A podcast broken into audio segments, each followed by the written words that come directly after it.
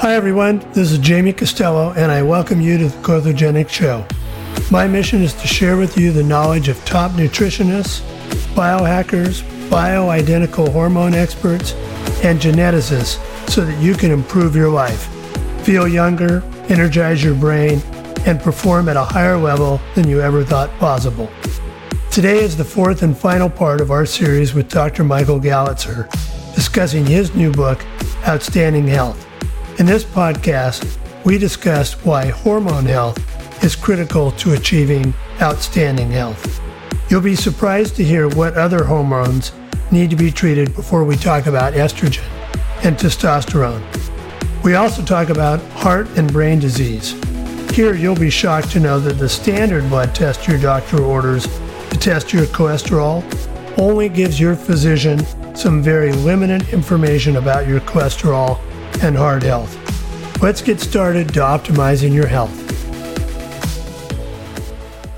Well, we're all the way down to step six. Hard to believe we've we've uh, covered so much material, and this one I think a lot of people have become familiar with, which is bioidentical hormone replacement therapy.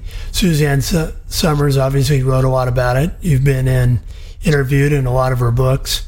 And I think most men think of this as the commercials they see on TV the for testosterone, and women think about it as estrogen.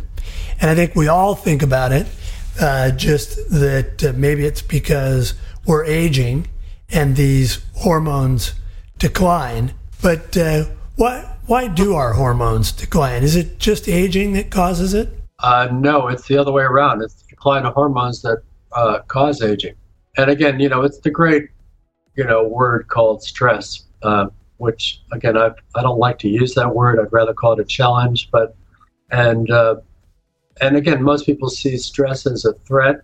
Uh, I think ultimately you got to change your story and see stress as a as a challenge or as a positive thing. But let's talk about the way most people look at it. And uh, there's stress out there. There's mental stress. There's emotional stress. There's uh, nutritional stress.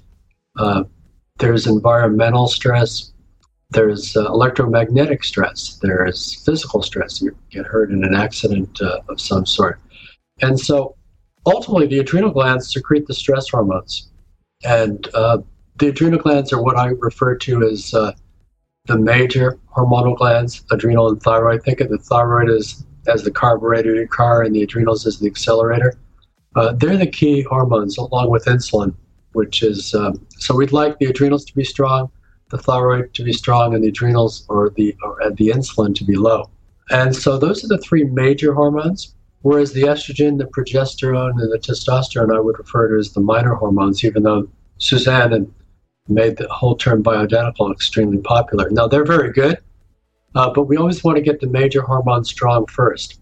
And so uh, uh, as an example, in women, if you're really stressed and say you're in your 40s, what will happen is is that the adrenals represent survival, and the ovaries represent reproduction. Cut out your ovaries, cut out a man's testicles, you're going to live. Cut out your adrenals, you're not going to live. And so the body has this uh, wants to maintain this hierarchy of survival being the most important thing. So if the adrenals are tired, the body will convert the estrogen from the adrenals to D, uh, from the ovaries to DHEA, and the progesterone from the ovaries to cortisol to maintain survival at the expense of reproduction. The woman will get depleted of her uh, estrogen and progesterone and start having menopausal symptoms because the adrenals are weak from chronic stress. And so ultimately, if you're going to successfully treat that person, you're going to want to re- uh, replace the estrogen and the progesterone, but also treat the adrenals simultaneously. So bioidentical hormones uh, are very, very important. Uh, I use them with many, many uh, patients. Uh, when a woman gets depleted estrogen and progesterone, she gets night sweats, insomnia, hot flashes, vaginal dryness, itchy, bitchy. Suzanne had a couple of these uh, terms to uh, explain the emotional ups and downs of women. And you know, I, have seen women just sleep like babies after the first day of being on bioidentical hormones uh, without having any more hot flashes. So I find this to be incredibly important. They do not cause cancer. They're uh, uh, anything but that. And they probably promote health, especially in the context of the way uh, I use them, because we're again we're looking to reduce toxicity, keep all the key organs strong. And when you're doing that, then bioidentical hormones, uh, which are made from yams, by the way, the estrogen, the progesterone, and the testosterone, are made from yams, and uh, they're safe. Again, not only they're safe, but they're incredibly helpful when done the right way, which is you know the way we've talked about in the book. Uh, get the toxins out, strengthen the key organs, and they're like uh, icing on the cake. What I find amazing, and there was just an article in the Wall Street Journal this past week on the thyroid and how difficult it is to get doctors to diagnose thyroid problems.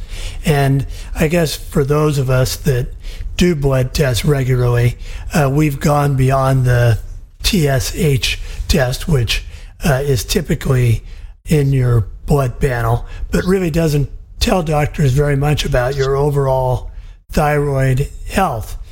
And uh, so th- this is a constant problem. And I know the thyroid can cause issues, weight gain, fatigue, depression, all sorts of things. How do you how do you find out uh, in your practice whether people have issues with their thyroid? That's a great question. Uh, basically, you know, the thyroid works on a feedback loop. Uh, the pituitary gland makes TSH, or thyroid stimulating hormone, to stimulate the thyroid to work better. And so if the thyroid's tired, then the TSH will go up. If the thyroid's not tired, you'll have a normal TSH.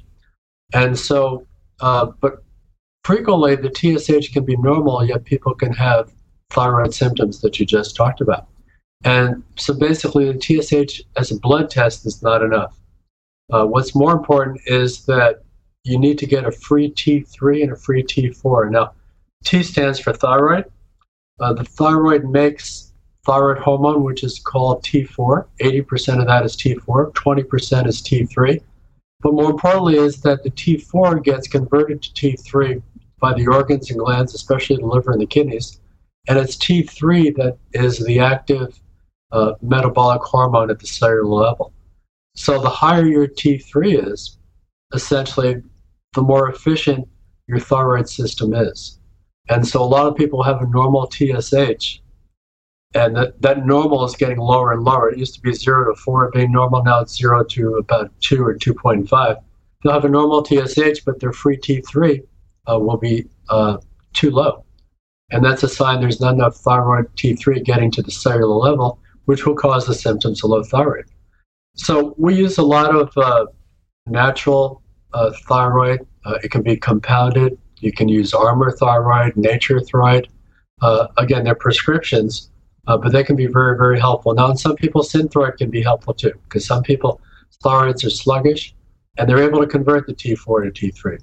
So again, you can follow these people up with blood tests, but you really need a free T3, free T4, and a, uh, a TSH. Now, there's some doctors out there that have will see normal free T3s, normal free T4s, normal TSHs, but the patients will still complain of thyroid symptoms uh, and those doctors will start people on natural thyroid, and sometimes it can be extremely helpful. You know, it's probably the safest hormone or drug out there, thyroid hormone, whether it be uh, synthroid or uh, natural thyroid. And as long as you're following people up with blood tests uh, to make sure that you're not giving too much, uh, it's really, really safe and really, really beneficial. But again, the caveat is just make sure that the adrenals are strong too uh, because the adrenal weak adrenals can cause a lot of symptoms uh, that uh, people think are due to the thyroid. So you always treat the adrenals first, and then the thyroid second. So again, thyroid really really important. The carburetor your car, adrenals maybe more important. The accelerator your car. And it's interesting to me that uh, obviously we talked about earlier uh, in this conversation about blood tests and saliva tests and urine tests and which ones are important for which. And uh, it's constantly amazing to me that physicians really, uh, really just want to send you to an endocrinologist. They have no idea, most, uh, or don't have the time to talk about all these blood tests or know which ones are most appropriate. And for example, in my own case, uh, talking about adrenals, um, I was concerned that I was a little burned out from low energy overwork and my blood test for cortisol was fine, but you had me do a saliva test for cortisol, and basically I didn't have any. So when the bear came to uh, kill me, I was just going to uh, stand there and take it like a man. So it is important to have a physician like yourself who can uh, order the right tests. Yeah, the uh, traditional approach to looking at the adrenals is to do an 8 a.m. cortisol. And, uh, you know, but when you've got somebody coming at you with a needle at 8 a.m. fasting, your cortisol is going to go up. So frequently you'll see fairly normal cortisols. Yet the best way to measure the uh, adrenals is with the saliva at every four hours. And that way you can pick up, you know, the weak adrenals. Sometimes they're normal at 8 a.m., but they're weak at noon or really weak at 4 p.m. So if you do a saliva test, you can really find out the health of the adrenals, and that would probably be the key saliva test to do for hormones. So we haven't talked much, you know, just in general about the sex hormones, and I guess women and men both uh, see symptoms of uh, this at different ages. But I guess my question to you today is: At what age do women typically need hormone replacement therapy?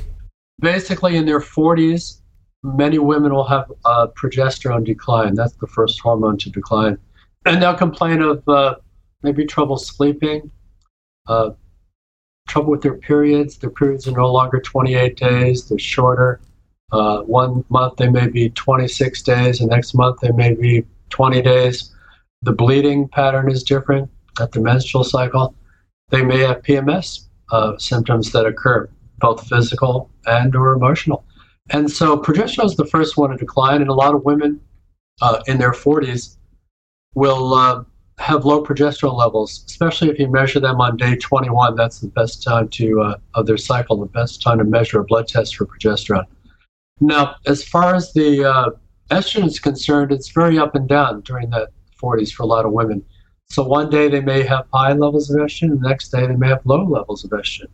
So if you draw your blood test and find out that they're normal estrogen but low progesterone, you may be missing the fact that they may need some estrogen too. And, uh, you know, they'll have hot flashes, night sweats. So certainly if they have that, they have low estrogen. But in their 40s, the estrogen can be up and down where the progesterone will start get, uh, getting less and less as you get uh, more advanced into your 40s. Now, I've seen low progesterone in, their, in people in their 30s too. Again, if the adrenals are tired, you're going to drain that progesterone from the ovaries and you're going to convert it to cortisol to maintain survival. So, blood tests are very, very helpful. The history is very, very helpful. Uh, examination is very, very helpful.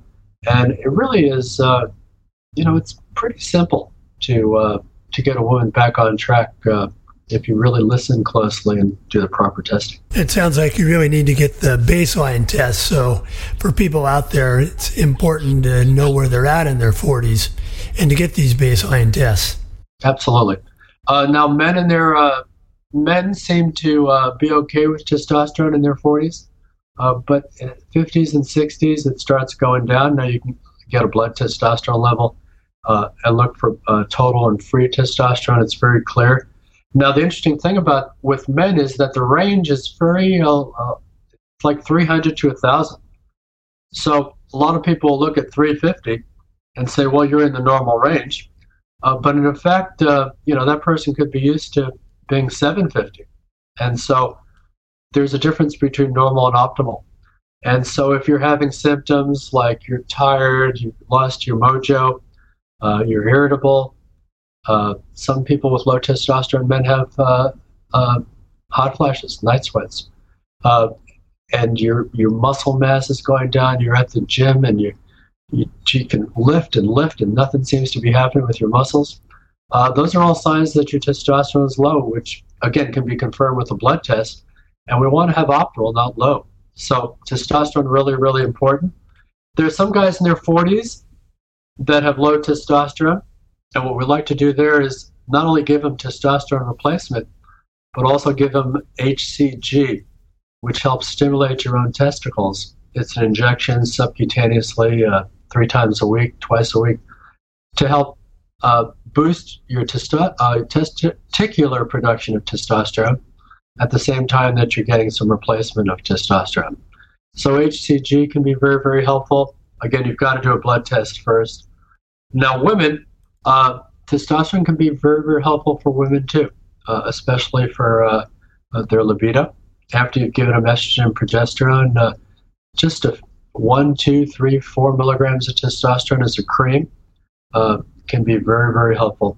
Now, there are other ways. People put pellets, estrogen pellets for women, testosterone pellets for women. People use pellets for men, and these pellets last for about. There have to be you have to make a small slit in the skin uh, with a scalpel under uh, you know some novocaine or procaine or xylocaine, and uh, insert the pellets. And they usually last for about three months. So uh, pellets can be very very helpful. Uh, for men, testosterone is usually given as a cream or as a shot. Now, as a shot, if you're overweight, you don't want to do the shot because fat cells will convert the testosterone to estrogen. Cream would be a lot better. Uh, the cream is every day, 100 milligrams as a rule, whereas the shot in, say, a thin person is uh, once a week, uh, some, some 100 milligrams once a week. Some people are doing 50 milligrams uh, every three days. The reason being is that when you inject testosterone, it goes up pretty quickly, but by day three, three and a half, it starts falling. So if you're giving half that amount every three days, you prevent the fall. And again, uh, testosterone injectable, testosterone is a cream, testosterone is pellets. Women can have testosterone as pellets, testosterone is a cream, estrogen is a cream. And in women, progesterone can help them sleep better if it's given as a pill. Uh, so there's a lot of different ways, uh, depending on the person's situation, to administer these bioidentical hormones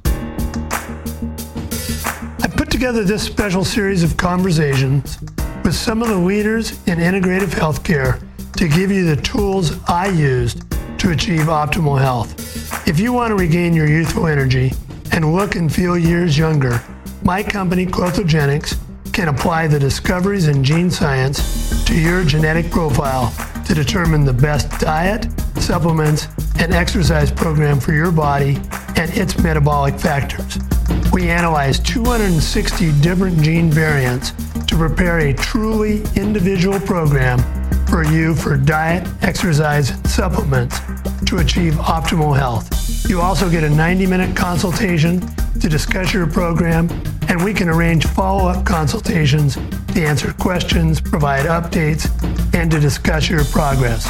Call me today at 1 866 761 7773 or go to my website, klothogenics.com, K L O T H O G E N I C S, to find out how easy it is to get your genetic profile and get started. There is no better way to achieve your health goals than this. Well, a couple other things quickly while I have you here, Michael, is I think we need to talk a bit about heart disease and brain disease.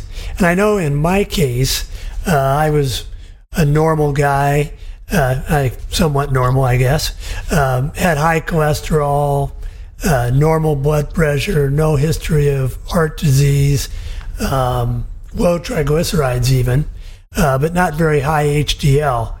But the protocol was for my physician to put me on uh, a statin, to, and the goal being to lower my LDL down to below 80. So I did that for a long time, and before I started on this journey to outstanding health, and I found out later, obviously, statins have side effects, uh, and of course, in the same period in time, the AMA has changed the rules, and today I wouldn't even be considered for uh, a statin. What can we talk about with heart disease? What is causing it? Uh, what kind of treatments are out there for it? Uh, what do you see in your practice? Well, I think cholesterol is uh, overrated. Uh, number one, not just because you're at the uh, scene of the crime doesn't mean that you caused the crime. When I was an intern way back about four years ago, normal cholesterol was under 300. Uh, now it's under 200 and uh, some people think that 180 is still too high. And so, you know, the traditional tests that you do, the blood tests, your doctor order a cholesterol and HDL, the good cholesterol and LDL, the bad cholesterol. It's not enough.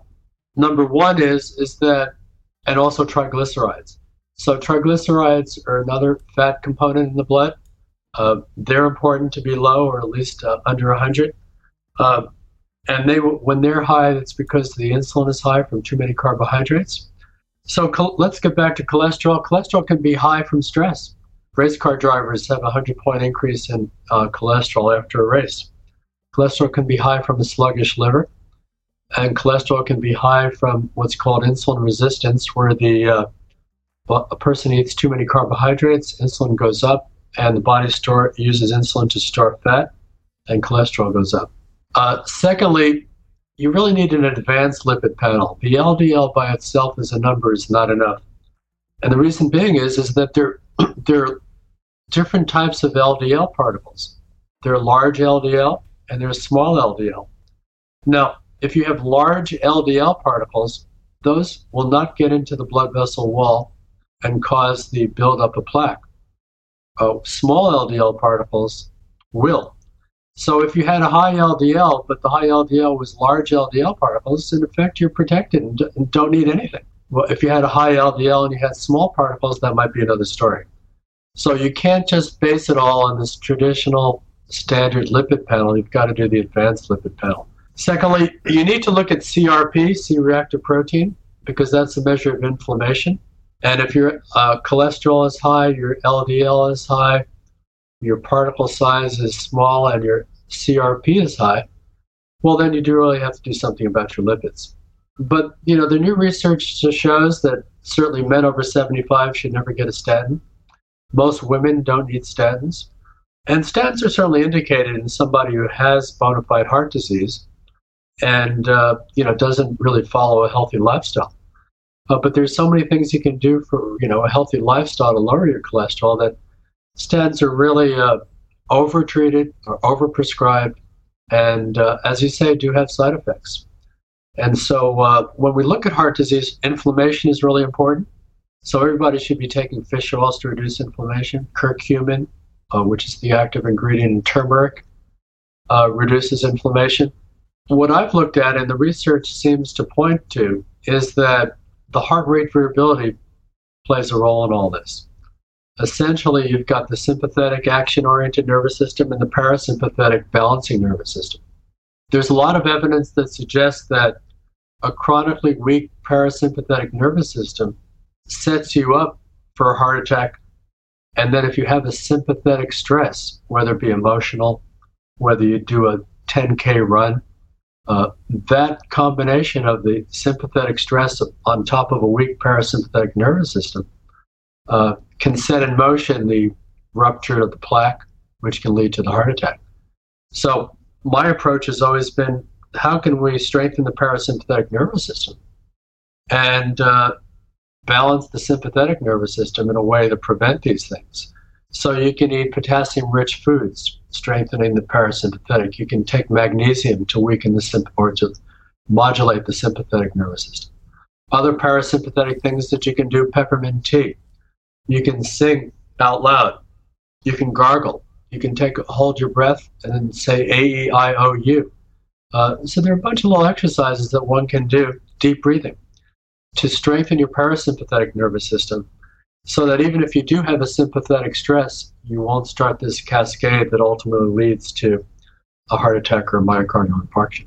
So, lastly, let's uh, cover the the brain. Everybody now seems to uh, have some family member or friend uh, with a type of brain disease, whether it be Parkinson's, uh, dementia, Alzheimer's.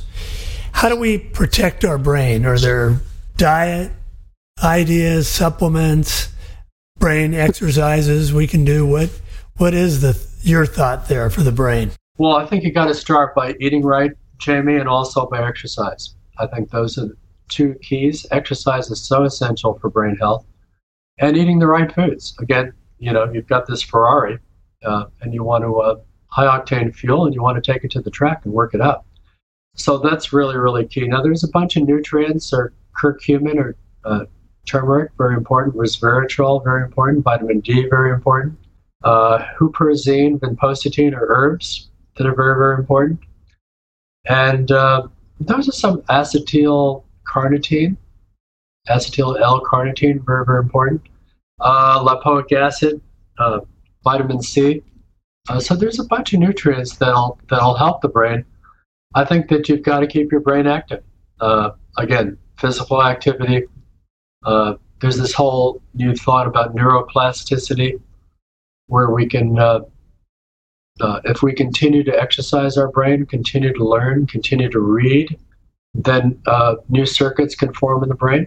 I personally think that there's a lot of uh, toxicity seems to be a huge issue. Uh, gluten can cause toxicity within the brain uh, just as readily as it can cause toxicity in the gastrointestinal system. Uh, so gluten is a real big issue that you really want to avoid. And heavy metals can cause effects on the brain. We talked about mercury, there's lead, there's cadmium. And so what's occurring is that you've got neurons that are surrounded by helper cells called glial cells. And it's those glial cells that basically are designed to get rid of the uh, toxins and also provide nutrients to the neurons. And when those glial cells get overloaded, that's when issues with uh, dementia occur. So all the things that you can do to reduce toxicity in the body can also help reduce toxicity in the brain. Very interesting. Good ideas. Well, Michael, your book and your practice has uh, changed my life uh, and thousands of people. Uh, and I thank you for that. Uh, but for those people out there who want to purchase the book or want to contact you about being a patient, can you uh, give our listeners your website and contact information again? Uh, sure, Jamie. Uh, drgalitzer.com, D R G A L I T Z E R.com. Uh, phone number 800 392 2623. And so you can uh, fill out the sheet to be a patient on the uh, website.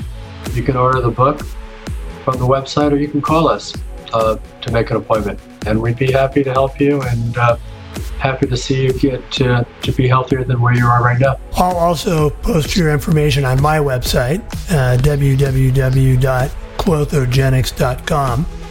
And Michael, I want to thank you again for sharing your time with us today and the protocols of your practice. Again, I'm lucky to have been rewarded by you as my physician and friend, and I hope others reach out to you to achieve outstanding health too. All right, Jamie, you have a great day, and I'll look forward to seeing you again real soon.